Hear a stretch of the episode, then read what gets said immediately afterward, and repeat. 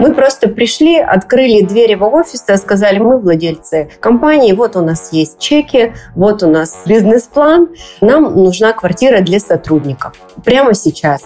Две блондинки в Дубае, которые пытаются открыть компанию и сказать во всех government organizations, что женский бизнес имеет место быть, это было, конечно, что-то с чем-то.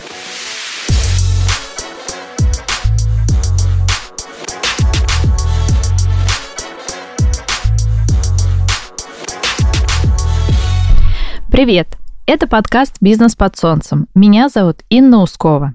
В этом подкасте я говорю с женщинами, которые построили бизнес в Дубае, потому что сама хочу однажды стать предпринимательницей в этом городе. У меня в гостях сегодня основательница агентства по подбору домашнего персонала Vice Keeper Виктория Маркова и Екатерина Латышева. Виктория и Екатерина создали свою компанию в Дубае чуть больше года назад. До этого они развивали такой же бизнес в России и США. Я поговорю с моими гостями о том, как строить отношения с сотрудниками и клиентами, куда обращаться, чтобы зарегистрировать бизнес. Мы обсудим миф об отсутствии налогов в Дубае и, конечно, поговорим о том, как здесь реагируют на появление двух деловых блондинок в городских департаментах. Расскажите, пожалуйста, про себя, Катя, Виктория, как давно вы в Дубае, ну и в целом немного про то, как устроена ваша жизнь. В Дубае около полутора лет мы находимся. Компания работает около года. В принципе, основание компании пришло само собой. Натолкнула на эту мысль то, что у нас у самих дети, семьи, и приезжая в Дубай, естественно, мы как пользователи этой услуги начали искать, смотреть и не нашли того, что нам бы хотелось было найти. И поговорив со знакомыми, с друзьями и с теми людьми, которые переехали из Москвы, поняли, что с этой проблемой столкнулись, э, в принципе, все. Отлично. А вы, Виктория? В целом, я приехала отдыхать в Дубай. Думаю, ну зачем я буду брать няню? Я еду в Дубай, где просто миллион персонала. Естественно, я найду там компанию или найду няню. И это была моя самая большая ошибка. Потому что няню я не нашла. А я потратила время на поиски, я потратила время на общение с компаниями, которые каждый день мне присылали какой-то неквалифицированный персонал, элементарно, который не знает ни нормы чистоты, да, там, снять обувь, помыть руки. Ну, это конкурентный рынок. И почему нет квалифицированного персонала? Вот с этого вопроса и началась компания Вайскипер. Какие услуги предоставляет агентство Вайскипер? Самая, получается, распространенная, так скажем, популярная услуга – это, естественно, няни. Это няни all around, которые могут выполнять работу по дому да, совместно с уходом за детьми. И также вот у нас появилась новая лицензия, которую мы тоже очень долго получали. Теперь мы официально можем обучать и предоставлять нянь, которые caregivers и nurse, да, то есть которые могут ухаживать за новорожденными детьми, у которых уже есть определенные сертификации, э, пройденное обучение, плюс они проходят обучение сертифицированными сотрудниками в компании и имеют официальное право от государства ухаживать за малышами. Также эти люди имеют э, возможность ухаживать за пожилыми людьми, ну, сами понимаете, там медикаменты и ну, много, особый много уход, чего, да, да, особый уход. Также помощники по дому, то есть помощница, которая и убирает, и стирает, и знает, как ухаживать за гардеробом. А сейчас у нас мы пытаемся привить э, house management, да, старым сотрудникам, то есть это полностью operation всего дома, да, где начинать, где заканчивать, заказ продуктов mm-hmm. с магазина, то есть контроль срока годности, вот такие вот дела, чтобы работодатель не беспокоился. Ну и далее это водители, э, шеф-повара. И вот с сентября запускаем э, медицинское направление да, то есть мы сертифицированы теперь тоже home care делать. Соответственно, это будет сервис на дому, который дает возможность э, медсестрам приезжать, брать анализы, ставить капельницы, э, проводить какие-то процедуры красоты легкие, да, то есть все, что можно делать на дому, ну, вот наша компания сейчас уже на этот уровень с сентября выходим. Вы ранее были уже знакомы? Да, мы знали друг друга до этого долгое время. А у нас примерно одного возраста дети, и проблемы, в принципе, для обсуждения у нас были всегда одни и те же, да, мы часто посещали одни и те же места, и в Москве проживали долгое время тоже вместе. С Катериной мы начали плотно именно сотрудничать по делам, когда мы уехали жить в США. Там тоже определенные проблемы с персоналом. И здесь мы уже начали плотно сотрудничать на поставку филиппинского персонала туда – мы начинали с того, что первая филиппинская няня была привезена туда для меня. Мы как раз протестировали, как этот путь, как легально привозить. Вы знаете, в США какие законы, все это безумно сложно. Вот. И, в принципе, наше сотрудничество партнерское на дружеских отношениях уже началось тогда. Это было с 2018 года. Мы переехали в США с семьей, и тогда мы начали потихоньку уже поставлять филиппинок в США и начали наше сотрудничество. А потом это все плавно перетекло уже в компанию в Дубае. Уже, получается, российская да, компания, опыт американские поставки персонала филиппинского, он уже соединился и вылился в компанию Вейскипер. А правильно ли я понимаю, что в Москве, получается, вы начали работать с Вайскипер примерно там в 2018 году, да? Здесь компания называлась по-другому, компания называлась My Best Helper, но в связи со всей ситуацией, естественно, мы решили просто открыть э, на новых началах, с новым веянием, с новыми силами, да, сделать ребрендинг. А здесь, да, около пяти лет, получается, мы привозили из Сингапура, с Гонконга сотрудников, э, с Филиппин тоже. Здесь было большое количество клиентов, которые тоже переехали в Дубай и говорили срочно дайте нам то, что было в Москве, хотим то же самое. Компании в основном по домашнему персоналу в Дубае они основаны либо арабами, либо индусами, либо, ну, в принципе, теми национальностями, которые далеки от нормы стандартов того, к чему привыкли мы, и то, что для них норма, для нас это уже кажется, что ой, как, ну, как бы это невозможно, это нереально, то есть мы не понимаем этих стандартов. И, естественно, все наши клиенты тоже переехали и говорят, ну почему так? Это же Дубай. Где то, что показывают по телевизору, где то, что как бы мы все видим, да и видят все остальные, почему так? Ну, потому что да, так. И то есть даже пятизвездочные гостиницы мы сотрудничаем, да, у нас есть тренеры оттуда, кто приходит, тренирует персонал они говорят, да, это очень сложно, когда ты берешь сотрудника с Дубая и вкладываешь в него просто уйму усилий для того, чтобы он действительно понял, что такое сервис, как нужно обслужить гостя и, в принципе, что сделать для того, чтобы он был удовлетворенным. Мы сами знаем, да, что это в основном индусы, то есть и в гостиницах, в принципе, обслуживающий персонал это филиппинцы, индусы, Шри-Ланка тоже популярны. А скажите, у вас был какой-то бизнес до Вайскипер или, может быть, работа какая-то по найму? Что вот вас э, привело к открытию именно такой компании? Вообще мой первый бизнес был еще в студенческие годы. На последних курсах университета мы открывали маркетинговое агентство. Также в Москве был опыт бизнеса, магазин а, одежды. Ну и потом я сама начала активно пользоваться персоналом. Естественно, это был в первую очередь русскоговорящий персонал в Москве, который заставил меня понервничать и помучиться. В моей копилке невероятное количество негативных историй, в том числе а, с нянями, с наймом персонала в Москве, с домработницами. То есть вот этот накопленный опыт потребителя услуги – привел к тому, что захотелось сделать что-то классное. Захотелось сделать потребителям этой услуги так, чтобы они были спокойны за своих детей, спокойны за свой дом. Захотелось реально сделать крутую компанию, крутой бизнес и дать э, нашим клиентам расслабиться, почувствовать себя комфортно и в безопасности. Очень интересно, что вы и раньше дружили, сейчас продолжаете бизнес. Вот как-то бизнес повлиял на вашу дружбу? На мой взгляд, стали только крепче отношения. Дело, наверное, в том, насколько ты можешь чувствовать да, друг друга. То есть мы и до этого общались и дружили, но здесь просто такое количество всего мы пережили за этот год, что лучше, чем этот бизнес, узнать человека, которого ты и так уже хорошо знаешь, мне кажется, ничего другого бы не позволило. Вообще, я считаю, что у нас идеальный партнерский союз у нас распределена работа, да, мы настолько тонко чувствуем друг друга как партнеры, когда кому что нужно взять, а, какие полномочия на себя, когда нужно дать другому отдохнуть. За это время именно ведения бизнеса многие бы друзья не выдержали. Потому что, ну, вы сами понимаете, есть такие вопросы, где друзья расстаются да, на основе бизнес-отношений. А, но я считаю, что наши отношения с Екатериной и как партнерские, как дружеские, этот бизнес, э, он только укрепляет.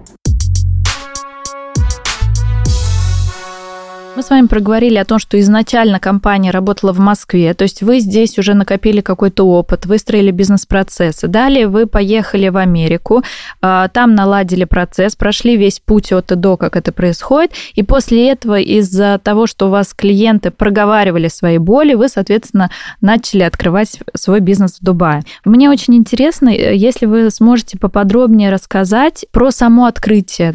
Две блондинки в Дубае, которые пытаются открыть компанию компанию и сказать во всех government organization, что женский бизнес имеет место быть, это было, конечно, что-то с чем-то, заходя на встречи, то есть всегда они оглядывались назад и смотрели, есть ли кто-то там. Но мужчина должен зайти, который будет все-таки с нами разговаривать, а никого не оказывалось. И как они реагировали? Ну, они были жутко разочарованы, да, они так смотрели, а, только вы, больше никого не будет. Мы говорим, нет, только вопросы будем решать с нами. Они так тяжело вздыхали, садились, а, ну, приходилось им решать вопросы с нами. Никуда деться они не могли. А расскажите, пожалуйста, какие вот прям конкретно были первые ваши шаги, с чего вы начали? Сначала был анализ конкурентов. Мы очень глубоко изучали рынок. Около полугода мы просто пользовались услугами тех агентств, которые есть там, вызывали, тестировали на себе. Далее мы поняли, как должно быть. Провели переговоры, нашли документальные моменты, да, которые имеют место быть в этом бизнесе. Ну и в Дубае же все по-особенному, то есть там нужен офис, нужны депозиты, нужны квоты и многое-многое-многое другое, чего мы не знали в начале, и вот специфика открытия бизнеса в Дубае, что об этом никто и не говорит. То есть, в принципе, тебе говорят, открой вот это, иди туда, не зная куда, сделай то, не зная что. И люди-то начинают сталкиваться со многими моментами, сложностями только тогда, когда они подписывают документ об открытии компании. Дальше ты уже понимаешь, что это не так просто, что там очень много всего другого. Давик, сколько это по времени у нас заняло? Ну, полгода мы точно точно готовились именно к запуску. Мы, честно говоря, самостоятельно прошли через все процессы. Мы не приехали вот такие вот две блондинки в Дубай, наняли кого-то, открывайте нам это, открывайте нам то. Нет, такого не было. Мы решили весь этот путь пройти самостоятельно. Все юридические моменты, э, открытие лицензии, компании, банковского счета, э, это все было нелегко. Поиск жилья для сотрудников, депозиты, контракты с Министерством труда, да, с Labor Department, получение квот на сотрудников. Мы сталкивались с теми проблемами, что компания новая, и нам даже не хотели сдавать жилье жилье для сотрудников под компанию. Мы приходили, нам говорили, что, ну, извините, вы год поработаете, через год придете, мы вам сдадим жилье для ваших сотрудников. Даже в самых ужасных местах нам так говорили. Там, куда бы мы сами не хотели своих сотрудников селить, но от безвыходности мы уже туда приходили, нам говорили, нет, простите, через год возвращайтесь. Как вы решили этот вопрос? В итоге мы нашли билдинг, нашли хозяина этого билдинга, мы приехали к нему в офис. Вот просто про тот вопрос про двух блондинок и мужчину. Он из Индии. Мы просто пришли, открыли двери его офиса, сказали, мы знаем, что вы владеете таким-то билдингом, мы владельцы компании, вот у нас есть чеки, вот у нас бизнес-план, нам нужна квартира для сотрудников. Прямо сейчас. Ну, он, конечно, был в шоке вообще такой наглости, и, наверное, он никогда с таким не сталкивался. Но мы уже просто устали. Мы устали быть вежливыми, а, ходить, что-то там просить. Вот пришли, все, положили ему чеки, деньги, сказали, все, давайте заключать договор. Ну, он молодец, он не растерялся, позвал своего бухгалтера, они сделали контракт, мы подписали, рассчитались и, ну, уладили вопрос. Получается, вы сначала открываете компанию. Вы сразу же должны получить лицензии или в течение какого-то времени у вас есть? До открытия компании, да, уже обязательно должна быть лицензия, и ты должен понимать, как по этой лицензии работать. При этом важен твой опыт э, ранее? Это не имеет значения, но имеет значение бизнес-план при подаче документов в банк. Угу. При открытии банковского счета. счета проверяют бизнес-план, проводят собеседование с тобой, что вы хотите, как вы хотите, были ли в этом бизнесе. Если да, то, соответственно, это большой плюс. Угу. Если нет, то ну, в определенной ситуации это сейчас минус. В банковской истории, конечно, имеет место быть такие вопросы. А получается, вот про открытие счетов, это на какой период у вас пришлось? То есть это уже когда пошли вот эти все ограничения э, для нас? Или вы еще успели успели проскочить, что для вас это было проще?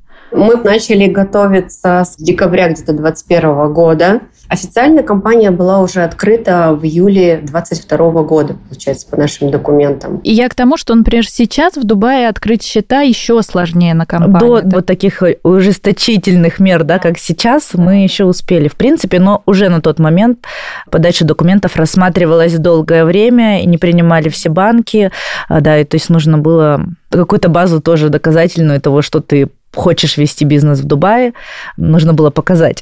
Что это не отмыв денег, тебе нужно доказать. Мы доказывали а, наш коннекшн, получается, с российской компанией, с американской компанией, а, предоставляли очень много документов, то все равно даже на тот момент это был не такой вот регулярный процесс, э, что пришел и открыл счет. Но, тем не менее, сейчас, конечно, да, сейчас еще сложнее. Вы открывали компанию в Москве, открывали в Америке и в Дубае. Где сложнее всего открыть компанию? В Дубае. В Дубае. Да. Вы озвучили, что даже в момент, когда вы открывали компанию, вам надо было получить квоту на сотрудников. То есть, получается, вам приходилось искать э, и нанимать людей еще до открытия компании или как? Да, мы готовились. А, подготовка была заранее, примерно стартовала параллельно с э, документами на компанию, потому что это тоже занимало определенное время, и нам нужно было прощупать почву и тех людей, которые будут трудоустраиваться к нам на работу. И в этот момент мы столкнулись с самыми большими сложностями, с которыми мы не ожидали, что столкнемся, потому что, несмотря на огромное количество сотрудников, которые пришли трудоустраиваться, квалификация сотрудников которую мы получили, была абсолютно не той, которую мы ожидали. Потому что у нас э, были очень хорошие условия труда, у нас были хорошие зарплаты. То есть офер для сотрудников был выше всего рынка, и, в принципе, мы планировали на него получить, ну, пусть даже там 30% э, тех сотрудников, которые мы хотели. Но нет, нет. А было ли что-то при открытии компании, что вы сделали, а потом поняли, что ну, это было лишним, можно было и без этого обойтись, в общем-то? Скорее всего, нет, не было лишнего ничего, потому что мы следовали инструкции, это раз, ну и даже те э, ошибки, там, которые мы сделали в начале и которые мы исправили потом, все к чему-то лучшему привело. Сейчас мы очень жестко подошли к отбору именно персонала. То есть они у нас проходят первоначальный очень длительный этап отбора, далее тестирование на компьютерах, где мы проверяем IQ, мы проверяем знание английского языка, мы проверяем, как они пишут, как они разговаривают да, по-английски, что тоже очень важно. Далее с ними беседуют разные департаменты в компании. Далее создается такой психоэмоциональный портрет кандидата, мы выявляем вообще, готов ли этот человек учиться и хочет ли он, и уже далее они выходят у нас на обучение. После обучения они сдают снова экзамен. Это два года контракт, Соответственно, если ты взял сотрудника, который не хочет обучаться, который не слушает, э, что ему говорят супервайзеры, не хочет слушать работодателя, то ну, два года проработать с такими нет возможности. Когда вы только начали нанимать сотрудников, вы сказали, что столкнулись с тем, что не получили желаемый результат. Да? Что именно было не так? Да, мы выяснили, что филиппинцы, которые работают в США, филиппинцы, которые работают в России и филиппинцы, которые в Дубае, это, можно сказать, три разных национальности те, кто добираются до США и до России, это топ сливки филиппинского общества персонала. В Дубай попадают все, потому что сюда легко попасть. Когда мы увидели первых кандидатов, которые не знают элементарно, как положить ложку с вилкой, когда они работали в арабских семьях, где а, была только национальная одежда, и они знают, как нужно гладить только абаю, и их работодатели ели руками, и максимум, что им требовалось, это ложка. Вот такой персонал пришел к нам устраиваться на работу. Мы начали естественно, быстро переделывать программу. Мы привлекли экспертов уже а, связанных с этим рынком. Мы начали а, поспешным образом разрабатывать другую программу. То есть у нас там даже у нас был тейбл сеттинг, декантирование вина, бокалы, какое вино в какой бокал, как правильно оно должно раскраситься. У нас настолько было подробно подготовлено. Ну, уже более высокий да, уровень. такой высокий уровень, куда ставить чашечку, где сахар, в какую сторону направлять ложечку. Это такая такая боль была, когда человек не понимает. То есть, как вы считаете, что нужно подать на завтрак? А человек говорит бутерброд или картошку фри или наггетсы, Ты понимаешь, что работы еще столько впереди, чтобы вот этот человек, который считает, что это норма жизни, понял, что на завтрак можно подать апельсиновый сок, кофе, что яйца можно приготовить по-разному, что это может быть и яичница, и омлет, и яйца пашот, и там и так далее и тому подобное. А что, например, на ланч подают суп, подают курицу, а курицу не просто так на голой тарелке, да, что нужно ее сервировать с чем-то обязательно, или просто кашу положить нельзя, нужно сделать как минимум там рыбу или курицу или еще что-то. Понимания такого у людей в Дубае нет. Вот это как бусы собрать на одну бусинку, вторую, третью, четвертую, пятую, и вот это вот только тогда соберется в ожерелье. И вот когда это собирается, тогда думаешь, фу, боже. Сколько сейчас в целом у вас сотрудников в штате? Ну вот мы близимся к 100 сейчас. А это именно и все те, кто работает, да, и офис, кто как-то вот да. помогает разные департаменты. Что это за департаменты? У нас большой департамент HR, а, куда входят а, не только HR-сотрудники, туда входит а, филиппинский персонал, который отвечает за коммуникацию, которые являются бустерами между нянями, домработницами, да, которые работают у клиентов, и отделом sales. Они помогают коммуникации, они помогают подбирать сотрудников. Это, получается, sales департамент, департамент тренинга, куда входят у нас тренеры, супервайзеры, бухгалтерия, финансовый отдел, Какая у вас бизнес-модель? И сотрудники, которые у вас э, обустроены, они работают как вот у нас там по контракту э, ИП, или это все-таки все сотрудники в штате? Мы не берем никакие комиссии. Мы не какое-то комиссионное агентство, которое где-то нашли сотрудника, э, привели его клиенту, клиенту понравилось, взяли комиссию, умыли руки и до свидания. Мы компания, которая нанимает под свою лицензию сотрудников и несет несет полностью ответственность за них. Государство нам выделяет квоты, мы оформляем все рабочие документы на них. Это рабочая виза, делаем страховку, они проходят медицинское обследование. То есть этот сотрудник, который работает под нашей компанией для наших клиентов. И клиент, когда обращается в компанию, просто берет этого сотрудника на определенное время. Клиенту не нужно заботиться ни о документах. Вы знаете, что в Дубае здесь очень строго. Нелегальный труд, нелегальные сотрудники, работа по туристическим визам, это все пресекается. Ну, это действительно опасно. Если никто не хочет здесь иметь проблемы, а, то у человека должна быть рабочая виза. Сделать рабочую визу сотруднику напрямую в Дубае не так просто и очень дорого.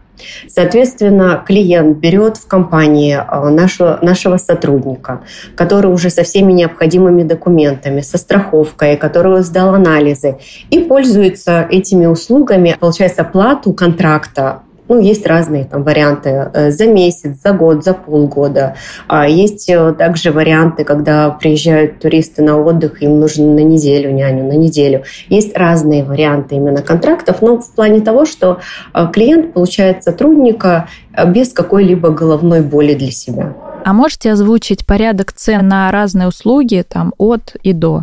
Получается, няня all around, ну, если мы говорим о полном да, контракте, няня all around 6 дней в неделю от 6,5 тысяч дирхам. Э, няня, которая для ньюборна, поскольку это уже медсестра, у нее сертификаты и все прочее, там контракт от 12 тысяч дирхам идет. Помощницы по дому точно так же, как и няня all around от 6 вот. Ну а далее уже все от э, пожеланий клиента. То есть там многие факторы влияют, да, сколько часов в день она работает. А она работает с проживанием у клиента или она работает без проживания у клиента. Берет клиент ее на постоянной основе на контракт на год, то есть, соответственно, это более выгодно, берет на полгода. Цены варьируются в зависимости от э, разных условий. Но все равно, вот насколько я понимаю, э, в Дубае более, скажем так, регламентированы вот эти расценки, потому что у нас в Москве, да, бывает там няня условно за 150 тысяч, и бывает няня за 300, хотя там, ну, не очень большая разница, да. То есть в Дубае все-таки нет такого, больше э, разделения по лицензиям, да, вот что она умеет, правильно? По квалификации, да, больше по квалификации. Есть ли у вас какая-то история по поощрению лучших сотрудников, да, или у вас есть определенная система, как вы работаете с худшими сотрудниками? Ой, с лучшими сотрудниками все проще. Они получают у нас и бонусы от компании, они получают годовые бонусы от компании. Они, а, у нас очень а, развита внутри компании система поощрений. Лучший сотрудник месяца, сотрудник там, который что-то сделал мега важное для компании, да, то есть очень много номинаций, каждый месяц мы это оглашаем. У нас э, распространенная история это тимбилдинги, да, где собираются все сотрудники, они могут пообщаться, они могут задать руководству все вопросы. Ну, то есть э, для объединение коллектива это необходимо. Ну и в целом, то есть мы любим действительно нашу команду, а, поэтому мы это делаем. Вот. Относительно сотрудников, которые выбиваются, то есть Тут таки опять мы говорим о тех ошибках, которые мы сделали в начале и которые мы пытаемся максимально избежать сейчас. Все-таки психотип тех людей, которые приходят в компанию, примерно должен совпадать с нашими ценностями и нашими целями. Если он совпадает, то чаще всего вопросов не возникает. Сотрудник изначально, пройдя тренинг, онбординг, так говорится, да, то есть онбординг целый день проходит, и мы, мы тоже выявляем, да, что сотрудник хочет, какие у него планы, какие у него цели, какое у него отношение к работе, какое у него отношение к семье, в которой он работает и так далее. А, то есть в целом, если психотип совпадает, все окей.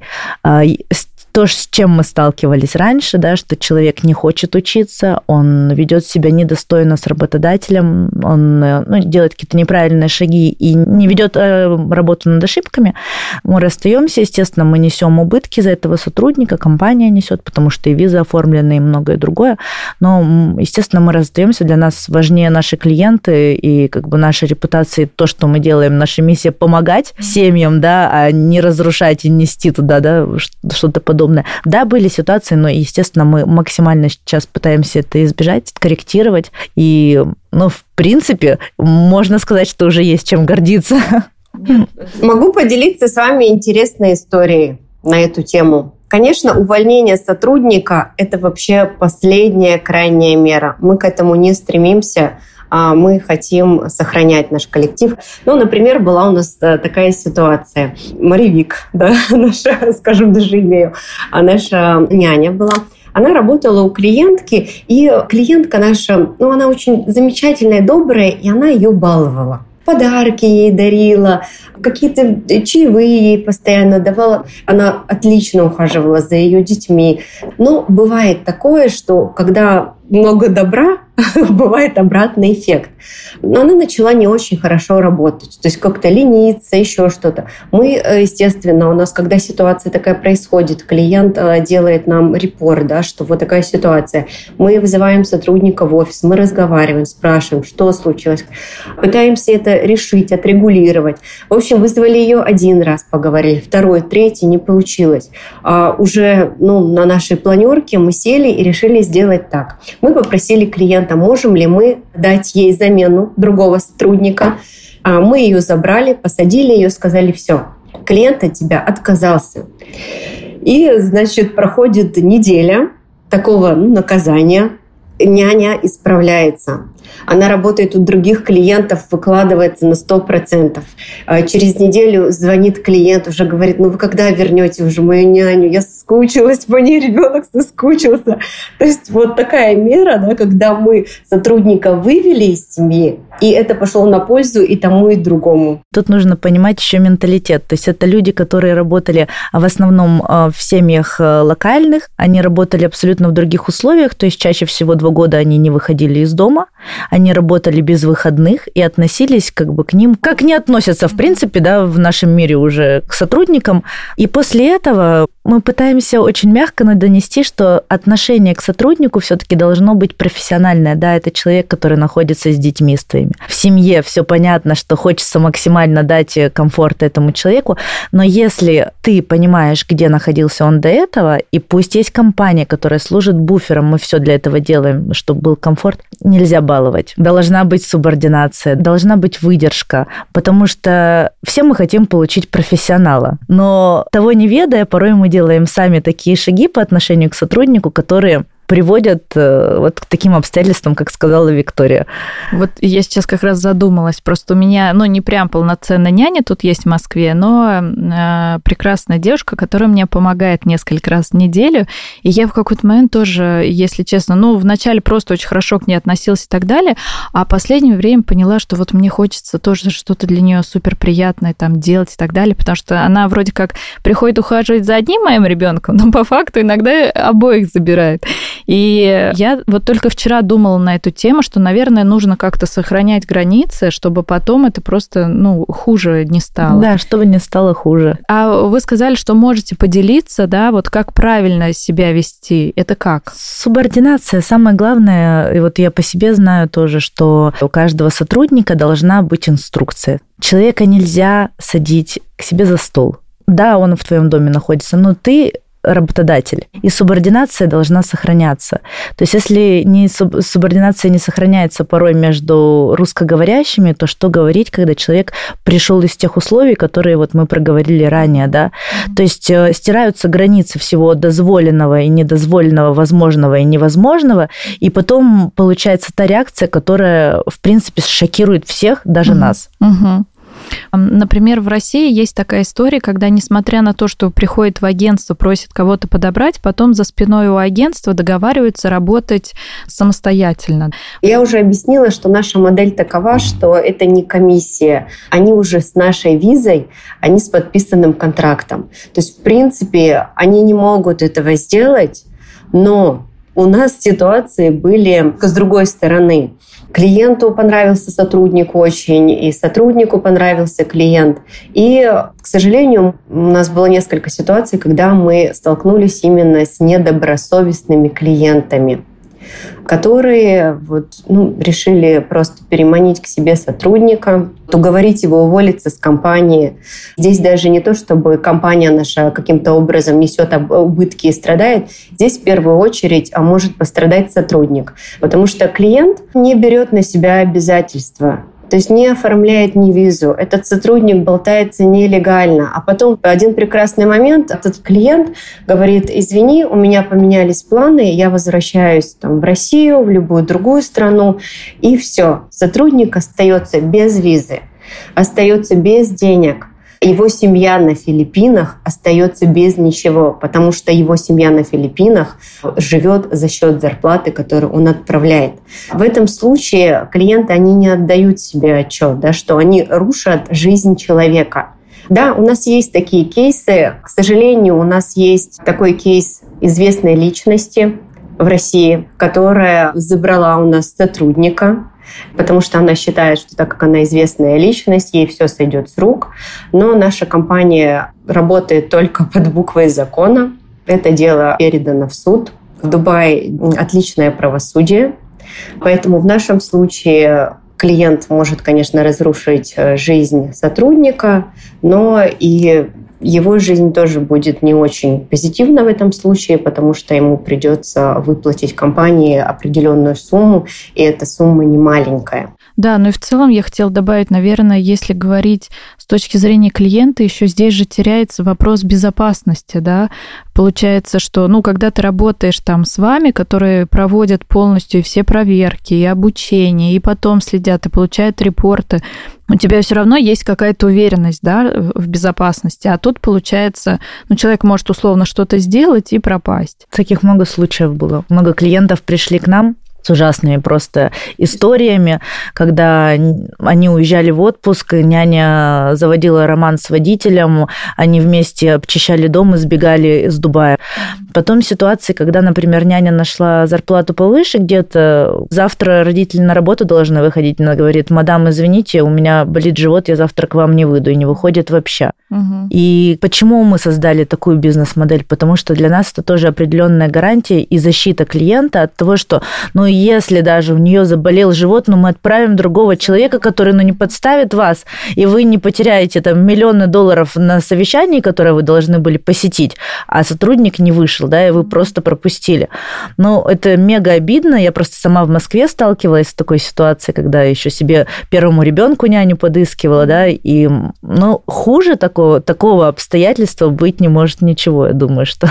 А расскажите, пожалуйста, Почему вы э, решили именно с филиппинками работать? Филиппинский персонал на самом деле действительно считается в мире персоналом номер один в сфере услуг, потому что они быстро обучаемы, они очень доброжелательны, они позитивные, и в чем-то, в принципе, они сами как дети, поэтому легко находят подход к ребенку. То есть э, няня становится э, другом, действительно настоящим другом ребенку, с которым потом очень сложно их разлучить. У меня у самой была первая нянечка филиппинка, и, в принципе, по сей день мы вместе. На мой взгляд, русский персонал абсолютно другого менталитета. Если ты берешь няню такую, она, во-первых, не будет ничего делать по дому. Что для меня считается огромным минусом. Все-таки хочется находиться дома и чувствовать себя в расслабленном состоянии. То есть ты должен взять и помощницу по дому, и няню. Здесь же ты берешь человека, который делает все. Далее язык. А начиная от приватности, что происходит в семье, а заканчивая тем, что ребенок будет разговаривать на английском языке хотя бы базово, это уже большой плюс. Филиппинка – человек, не понимающий русского языка, улыбающийся и никогда ничего из избы не выносящий. Это огромный плюс. А, ребенок, да, следующий интересный момент.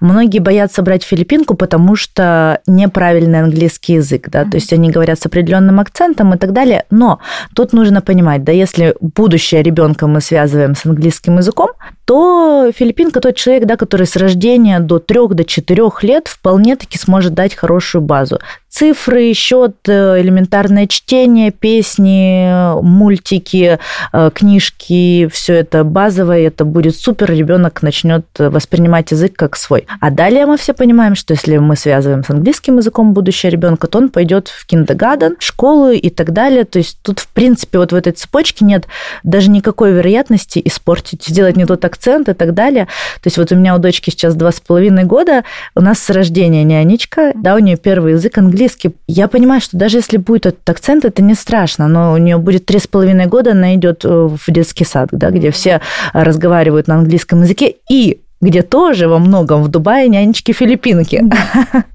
Да, ну далее школа. Понятно, что в школе там уже британские преподаватели и все остальное, они подправят этот акцент, никто никуда не денется. Насчет акцента хочу добавить. Э, у меня дети американцы, и у них, конечно, идеальный американский английский, но у них с детства была няня-филиппинка. И вот мои дети – это как раз тот пример, когда э, акцент няни-филиппинки от слова ну совсем не повлиял вообще на их английский, на их шикарный американский акцент. А по поводу русскоговорящего персонала и филиппинского. Дело в том, что это разница менталитетов, разница между славянским менталитетом и филиппинским менталитетом. А для филиппинцев работать няней, работать домработницей – это классно, это хорошая профессия. Им это нравится. Им нравится доставлять удовольствие семье, нравится, она искренне улыбается вам с утра, мадам, готовит завтрак, да, искренне играет с вашим ребенком, как Екатерина сказала, как ребенок, да, и почему они подкупают детей, потому что их эмоции, они настоящие. У нас, у славянского, получается, менталитета, таких профессиональных нянь очень мало вот в наших странах СНГ.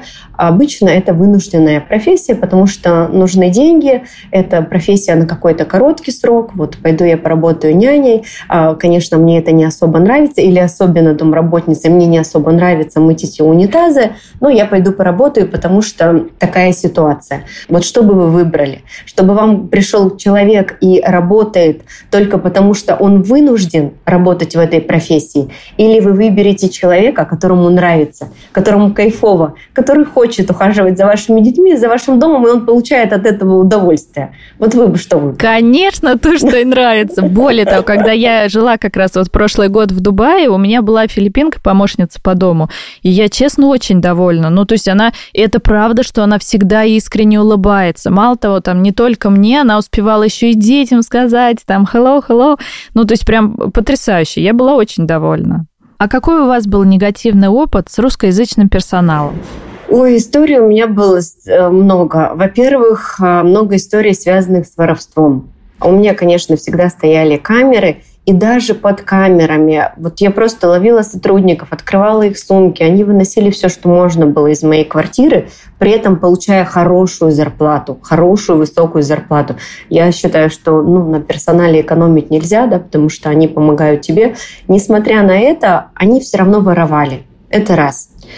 У филиппинцев э, в плане воровства, ну, у них такого не бывает. Это, я не знаю, такой вот бывает э, случай один да, на миллион. Вот как рассказывала Екатерина, что э, когда филиппинка с водителем договорились, но это прямо вот исключительный случай. Во-первых, они все верующие.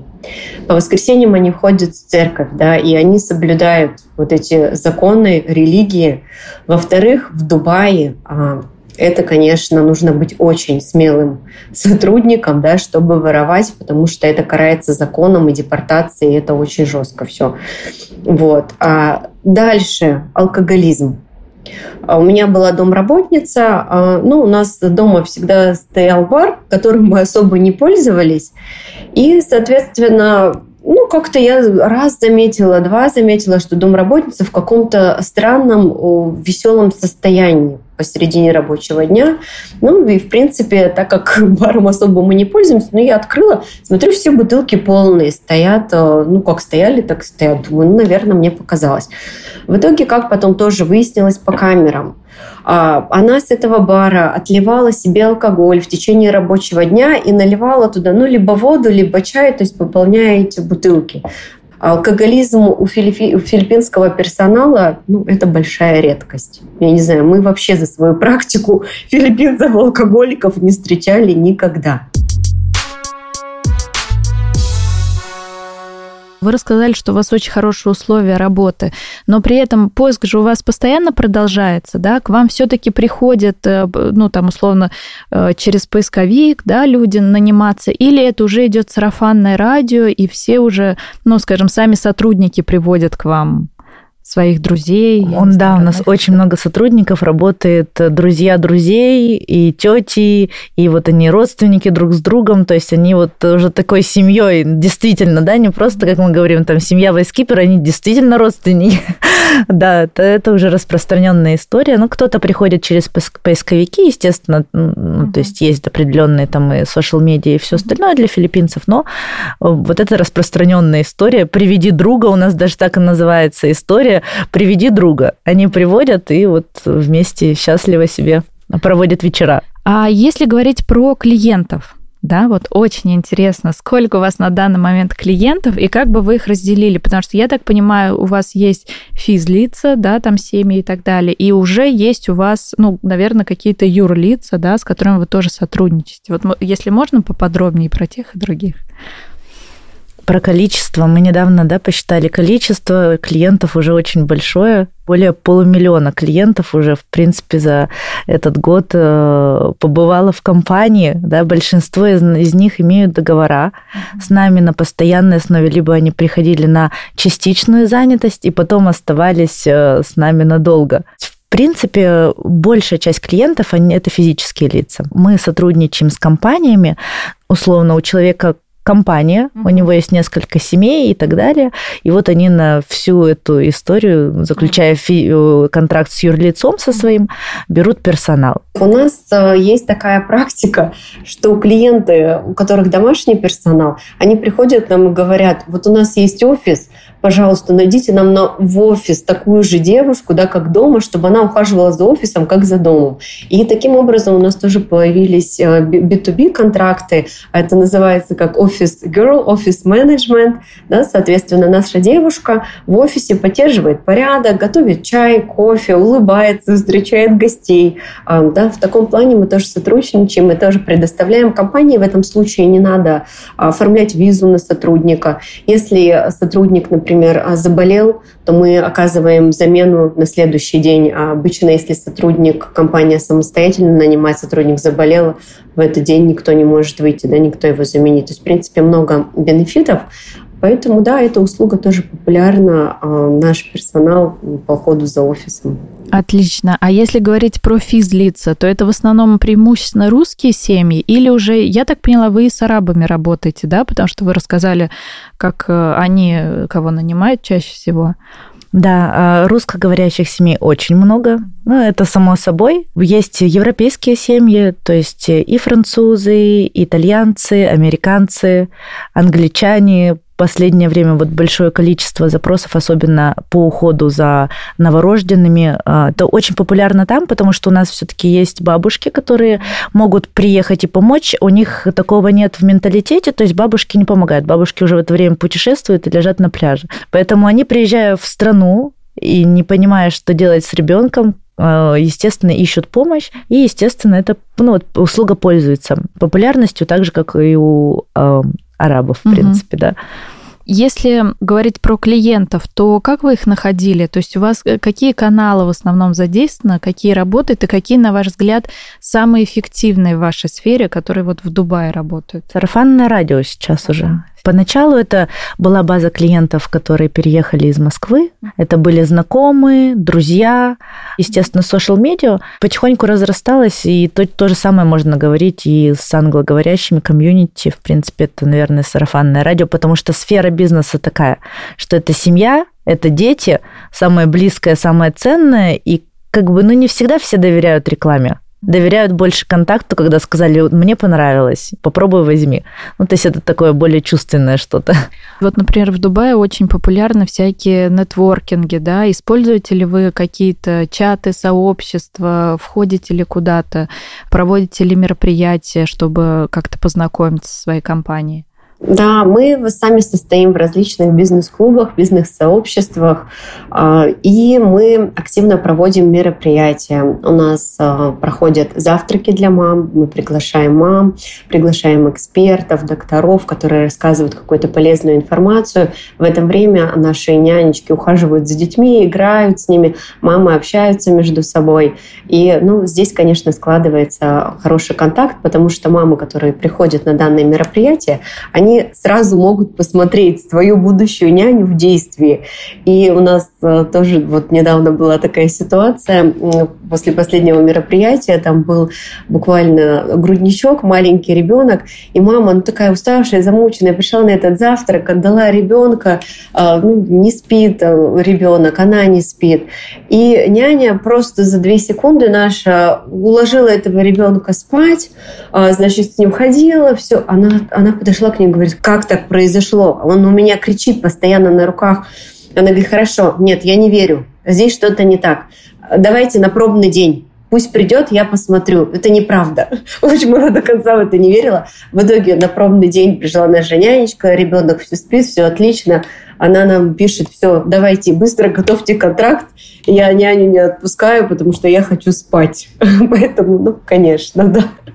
Это все работает. Вообще отлично. Скажите, пожалуйста, а помните ли вы своих первых клиентов и первых сотрудников? И если да, то сейчас они продолжают с вами сотрудничать? И сотрудники, и клиенты.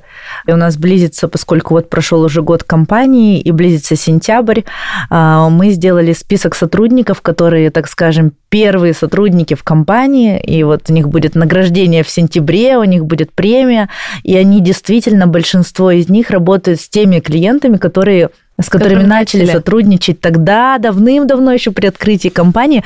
Но для нас это на самом деле так приятно. То есть тут можно поздравить и клиента, и сотрудника, и да. да, и ну, за проделанную работу тоже да. поблагодарить компанию. Но это здорово. Это да. очень здорово. Согласна, это потрясающе. А расскажите, пожалуйста, про конкурентов. Вот вы сказали, что на начальном этапе вы сами тестировали, да? Вот э, все-таки как поделен рынок Дубая среди конкурентов и в чем вы видите видите, ну, скажем так, в чем вы лучше точно, да, что вы можете озвучить в качестве своих преимуществ, и, скажем так, свои точки роста, которые вы еще, ну, знаете, что вам надо подтягивать в сравнении с конкурентами? А, ну, начнем с того, что рынок домашнего персонала очень конкурентный в Дубае, и ну, я считаю, что это была огромная смелость то, что мы вступили в этот конкурентный рынок. Если мы говорим именно про компании, которые схожие модели, да, мы не берем а, вот эти вот агентства по комиссии, мы их, честно говоря, не особо считаем ну, не то чтобы они не прямые наши конкуренты. Да? Если брать эти компании, то э, их минусы в том, что у них нет осознания и понимания сервиса. Как Екатерина уже упоминала, они, руководители, менеджеры этих компаний, они сами не понимают, какой сервис должен быть, какой сервис хочет получить клиент, а как должна вести себя няня. То есть, соответственно, они берут вот из арабской семьи, например, они закончили контракт с арабской семьей, и пришла к ним европейская семья, Эм, просит няню, они отправляют няню, абсолютно не адаптируя ее к европейской семье или русскоговорящей. То есть вот из одной семьи они ее просто перекинули в другую. Они не понимают, да, насколько, во-первых, няне будет это сложно, насколько будет сложно их клиентам, потому что это разные менталитеты у клиентов, разный образ жизни. А, вот это, конечно, никто не А потом делает. замученные ну, сотрудники из этих компаний, которые кочуют да. от одного клиента к другому, чувствуют себя уже забитыми, уставшими и не хотят работать, и не понимают, в чем дело. И никто им вообще не помогает. То есть они от клиента к клиенту уже просто как, побитые, как побитая собака. Вот честно, даже страшно вот сказать. Ну, а помочь никто не... Нет, никто. А потом мы удивляемся, да, почему сотрудник, например, э, уходит из компании, находит себе кого-то там э, просто э, клиента, потом этот клиент уезжает, потом она остается одна, и вот этот вот бесконечный круг разочарований среди сотрудников, он очень распространен. Ну, действительно. И я считаю, что ну вот стабильность, стабильная компания, где работает сотрудник, это залог того, что, в принципе, если доволен сотрудник, то он это несет в массы. Да, также, к сожалению, ни одна компания, кроме нас в Дубае, не защищает права сотрудников. Они нацелены на профит, на инком, на зарабатывание денег, и, в принципе, для них сотрудник – это разменная монета. В нашей компании совершенно другой подход. А у нас сотрудник – это полноценный работник, это человек с правами, с правами, желаниями, со своей жизнью. И, честно скажу, мы отказывали клиентам. Те клиенты, которые недобросовестным образом относились к нашим сотрудникам, мы разговаривали с этими клиентами, мы а, пытались ситуацию урегулировать. Но когда уже все меры приняты, и ну, клиент все равно продолжает, нам приходится отказываться от таких клиентов. Да, компания теряет деньги, но сотрудники нам за это благодарны. Поэтому они идут в нашу компанию, потому что они чувствуют себя в безопасности. Они знают, у нас, а, если какие-то есть ситуации, приезжает супервайзер, проверяет, в каких условиях живет сотрудник. У нас сотрудник обязательно делает репорт, э, все ли хорошо, хорошо ли к нему относятся, соблюдается ли его график. И, соответственно, да, мы готовы отказывать клиентам в этом случае, если они не соблюдают права человека, потому что но мы не хотим работать, как все компании в Дубае, мы другая компания. Ну, э, мне кажется, это максимально правильный подход, э, я полностью согласна. И знаете, вот так как я состою с вами в одном чате, я видела, как вы отработали обратную связь, да, там был не очень позитивный момент, но мне очень понравилось, как вы его отработали, потому что вы расписали настолько подробно все, то есть там не было, ну, не признания чьей-то вины, да, там, кто прав, кто виноват, но вы очень аккуратно и правильно вернулись с обратной связью, сделали это максимально а, оперативно, открыто, ну, мне очень понравилось, и я в этот момент, э, ну, скажем так, в своей голове поставила плюсик, что это супер, что вы настолько вот отслеживаете все эти вещи. Есть ли у вас прям какие-то специальные каналы по сбору обратной связи. Вот я услышала про репорты, да, мы коснулись, я так понимаю, репорты вам делают и клиенты, и сотрудники, да, вот можете поподробнее про эти да, рассказать? Да, обязательно. То есть, когда сотрудник идет к клиенту, ну, мы все сами знаем, что первый месяц, даже два, это самый тяжелый момент, момент адаптации. И даже самый лучший сотрудник, приходя к самому лучшему клиенту, все равно не найдут те спорные моменты, которые не будут, ну, шероховатости, угу. так скажем, которые нужно от точить. Угу. А в этот момент очень важна поддержка сотрудника, и в этот момент очень важна поддержка клиента. Потому что каждый считает, что он на базе своего опыта ну, из прошлой семьи или со с прошлым сотрудником, он прав, и, как, и, и все. Угу. Вот, поэтому ведется работа очень плотная первый месяц, и, соответственно, если клиент и если сотрудник преодолевают этот месяц, то ну вот в 99% все, они нашли друг друга, и как раз эти сотрудники и клиенты, которые, которые сейчас год угу. отмечать, да, будут. То есть нужно просто иметь терпение, при поддержке компании пройти этот рубеж. И мы всегда говорим, пожалуйста, будьте открыты. Кто-то, угу. понятно, у всех свои э, традиции, устой, кто-то не хочет делиться. Угу. Но мы говорим, пожалуйста, максимально делитесь. Хотя бы первый месяц мы берем обратную связь практически каждый день. Угу. Хорошо, не хотите каждый день, скажите, Сколько раз в неделю мы можем вас беспокоить относительно э, обратной связи? Один раз в неделю. Если вам что-то не нравится, пожалуйста, супервайзер по детям, супервайзер по уборке, mm-hmm. супервайзер что-то там, все что угодно, то есть любой запрос клиента мы стараемся решить чтобы было максимально комфортно дальнейшее взаимодействие. А далее, поскольку у нас идет оплата услуг ежемесячно, угу. естественно, менеджеры все время, э, каждый месяц, в конце месяца находятся он, он, он call ВКонтакте угу. да, с клиентом, и именно в этот момент уточняют, все ли в порядке, нужно ли что-то помочь, нужен ли супервайзер, все ли в порядке с сотрудником и так далее. Ну, то есть, в принципе, получается, что касание с клиентом, оно постоянно, постоянно. происходит, да. Угу. И с сотрудником соответственно, да? И, и сотрудникам, да, сотрудникам. Угу. Сотрудникам, конечно. Даже чаще, чем раз в неделю сотрудник, он все время онлайн а, с нашими супервайзерами. В компании, как вы считаете, что является залогом успеха, на ваш взгляд? Добросовестное отношение и любовь к тому, что ты делаешь. Ну а при этом вот в бизнес-процессах, есть ли у вас постоянные синки, да, встречи, э, где вы ставите рэперные точки, точки роста, которые потом придумываете, как отработать, что-то вносите новое? Есть у вас такое? Обязательно обязательно. У нас есть и финансовые модели, бизнес-планы, и э, мы постоянно пытаемся автоматизировать максимально все процессы. Сейчас даже работаем с искусственным интеллектом, да, который внедряем в компанию и тестируем да, на данный момент. То есть э, мы любим новшества, мы пытаемся максимально сделать процесс комфортным для сотрудников, э, убрать человеческую ошибку там, насколько где-то возможно, потому что бизнес такой, что она, в принципе, много где может произойти, да, в этой mm-hmm. Цепочке. А сделать жизнь легкой для сотрудников, для клиентов и максимально получать и собирать информацию, анализировать ее таким образом, чтобы приносить максимальную пользу всему этому процессу. А где вы используете искусственный интеллект сейчас? А сейчас на сборе информации и на в CRM-системе, да, на первых точках касания с клиентами, э, можно сказать, что это дает свои плоды даже лучше, чем менеджеры иногда, да.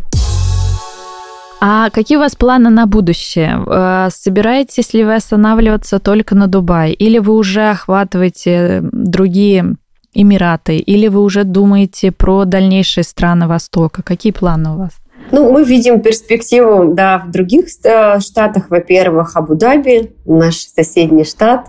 Мы уже предоставляем туда сотрудников, но с проживанием, так как у нас нету какого-то бэк-офиса там, пока нету.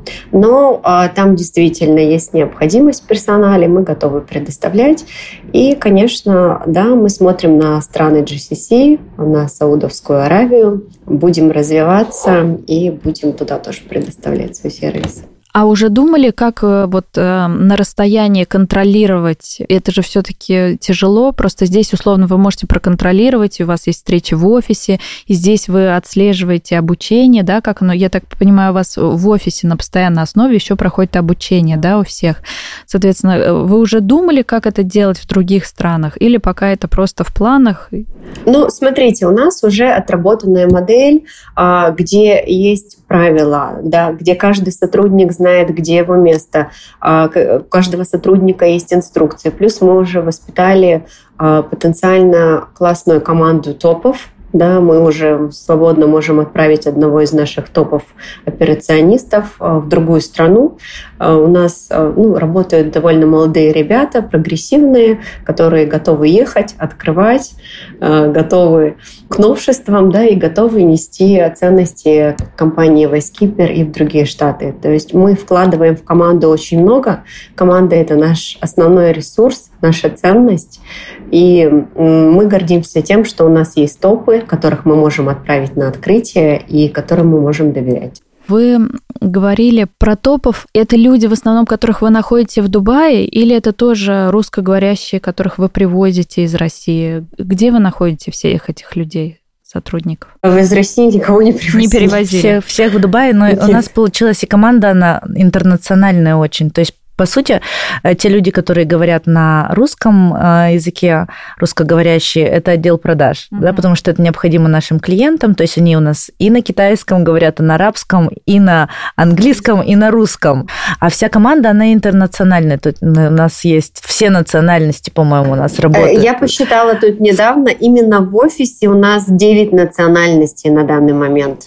А, ну вы поэтому, да, проводите постоянные тимбилдинги, потому что, ну, это же тяжело э, так очень да. разношерстно. Да, да, да. Один человек думает, что А это А, а другая да. думает, что А это уже Б. Поэтому да, ну тут очень важно действительно, тут и отношение важно к сотрудникам, и постоянная работа для того, чтобы каждый понимал, на каком месте он находится, какой функционал он выполняет, а, то есть должностные инструкции тоже несут, опять-таки, да, свою определенную роль, чтобы у каждого сотрудника возникало четкое понимание границ и обязанностей. А вот такой момент. Вы рассказывали, что по психотипу вы начали уже нанимать людей чуть позже, да? Вот к этой истории вы пришли, вы нанимали кого-то со стороны или вы все делали in-house? Вот подготавливали эти тестирования и так далее? У нас, э, у нас очень хороший HR-отдел. Угу. HR-отдел, в принципе, у руководителя, у него очень большой опыт работы на местном рынке. Угу. Но у него был подбор больше, так скажем, топовых позиций, угу. в чем он хорошо разбирался, где, естественно, были и тестирования, и психоанализы, и все много-многое-многое угу. сотрудников, но почему-то он нам изначально не предложил сделать то же самое для сотрудников. Все считали, что это что-то такое, ну, как бы... Ну, лишнее. Да, это лишнее, это не стоит свечи, можно и так вроде угу. бы как спокойно подобрать. А, когда мы начали это применять, мы специально адаптировали эту систему на домашний персонал, естественно, и IQ у домашнего персонала, да, абсолютно разные системы тестирования для mm-hmm. данных э, людей, да, и для менеджеров mm-hmm. компании. Но тем не менее, адаптировав все это, мы поняли, что это, это очень хорошо работает. Меня поражает ваш подход, правда. это потрясающе, это очень здорово. А если можно, я все-таки вас поспрашиваю немножко про цифры, потому что мне очень интересно. А можете ли вы озвучить э, свою выручку? Самые большие затраты идут э, на персонал, визовые расходы. Я сейчас вам скажу, у меня лежит тут отчет. 25 сотрудников. А, нужно в ближайшее время сделать визы это 150 тысяч дирхам. Компания должна заплатить перед тем, как сотрудник вообще придет клиенту домой, да, чтобы эти 25 сотрудников вышли на работу. Офис там 200-250 тысяч э, дирхам в, в год. Плюс депозиты. Э, депозиты, э, которые берутся там на коммунальные услуги, дива, кондиционер, 5 тысяч депозит на кондиционер дирхам, 4 тысячи на диву, ли, ли, лицензии, квоты тоже это огромная такая статья расходов, которая лицензия же не просто открывается, она же продлевается каждый год, да, и чем больше получается спектров услуг ты оказываешь, тем больше лицензий этих нужно открывать, что тоже под собой ну, несет такой определенный большой расход достаточно, да. Но при этом Дубай же хвалит за хорошие ставки по налогам. Вот это как-то а, ну, это миф. Это миф. Нет, это миф. Это миф, а то, что Дубай – это штат без налогов, ну, это абсолютно неправда. Да, это фактически, ну, вот до июня мы сейчас, кстати, а, получается, зарегистрировались, да, как а, на подачу налога. До 30 июня этого года это считалось безналоговая страна, безналоговый штат. Но на самом деле, исходя из того, сколько ты платишь различных депозитов, различных вот этих вот платежей, это все можно посчитать в кассу в налогу. Ну, смотрите, вот лицензия, да, лицензия стоит 25 тысяч дирхам, когда ты первый раз ее открываешь. Проходит год, да, ты работаешь, ты нормальная компания, все в порядке, да, по сути, ну, логически ты должен открыть эту лицензию и все, и об этом не заботиться, ты уже заплатил деньги. Как у нас ООО, например. Нет, да, а через год тебе нужно заплатить э, а, 20 тысяч. Да, чуть-чуть дешевле. Но ты для того, чтобы вот распечатать эту бумажку, ты должен заплатить 20 тысяч. Но это разве не налог? Я бы назвала это скрытый налог. И много таких моментов, где, ну, конечно, да, можно говорить, что без налогов, но по факту они ну, есть. Да, причем вот эта система депозитов, а, она же, ну там депозиты, если говорить про офис, а, они могут, могут быть опять же разные, потому что, ну, как правило, на свое усмотрение устанавливается. Кто-то депозит говорит там 10% от суммы, да, а кто-то говорит там совершенно другие цифры. Что бы вы сказали тем людям, кто только переезжает в Дубай? Наберитесь терпения. Терпение. Наберитесь терпения, да. Когда вы приедете сюда, а, у вас будет период адаптации. Дубай, а, ну, Эмираты настолько страна, которая отличается от всех других стран, просто имея опыт проживания в Таиланде, в США, в Испании, в других странах, Дубай был для меня сюрпризом в кавычках. Здесь настолько все по-другому, здесь настолько все странно, что первые месяцы тебе кажется, ты думаешь, боже, куда я попал и что происходит со мной и со всеми этими людьми вокруг. Вот Но поэтому... потихоньку ты начинаешь разбираться. Мы понимаем наших клиентов, которые просто только переезжают, и они, многие в таком бешенстве звонят, с таким негативом. Мы говорим, подождите, вы, вы наверное, только переехали. Они только переехали. Они погружаются, они только погружаются в правила вот эти сумасшедшие жизни, которые, ну, в принципе, они нелогичные, да, во многом, они неудобные, они абсолютно какие-то крейзи. Для человека на первой стадии неприятия оно, естественно, будет присутствовать. Далее принятие, оно приходит, но опять-таки принятие приходит с осознанием того, что да, есть классная картинка, да, есть крутой город, да, есть большие возможности, которые этот город дает, но есть и другая сторона этой медали, и другая сторона, она тоже действительно достаточно непростая, нелегкая, а, начиная от финансовых моментов, да, заканчивая той квалификацией персонала любого уровня, с которой ты сталкиваешься и сталкиваются многие компании в своей работе. Э, да, над этим идет большая работа, но тем не менее it takes time. И уже после вот этих вот нескольких стадий, наверное, идет либо принятие данной страны и осознание того, что ты готов в это вкладывать, ты готов тут развивать бизнес, да, как бы со всеми легкостями и нелегкостями, да, но делать можно многое. Ну, либо уже, наверное, у многих опускаются руки, и мы знаем много, да, примеров, что просто говорят, да зачем это надо, да, как бы проще где-то там, а в другой стране, ну, игра не стоит свеч. Тут как бы, наверное, каждый приходит к чему-то своему, и каждое свое, оно правильно, не поспоришь. Согласна. Спасибо вам огромное. Мне очень понравился разговор, очень много интересного услышала. Спасибо вам большое. Это был подкаст «Бизнес под солнцем». Меня зовут Инна Ускова. И вместе с вами я разбираюсь, как построить бизнес в Дубае. Подпишитесь на мой подкаст на той платформе, где слушаете нас. Обязательно оставьте отзыв в Apple подкастах, поставьте оценку или нажмите на сердечко в Яндекс Музыке, если слушаете нас там. Это поможет другим людям узнать про бизнес под солнцем. Спасибо, что слушали. Пока!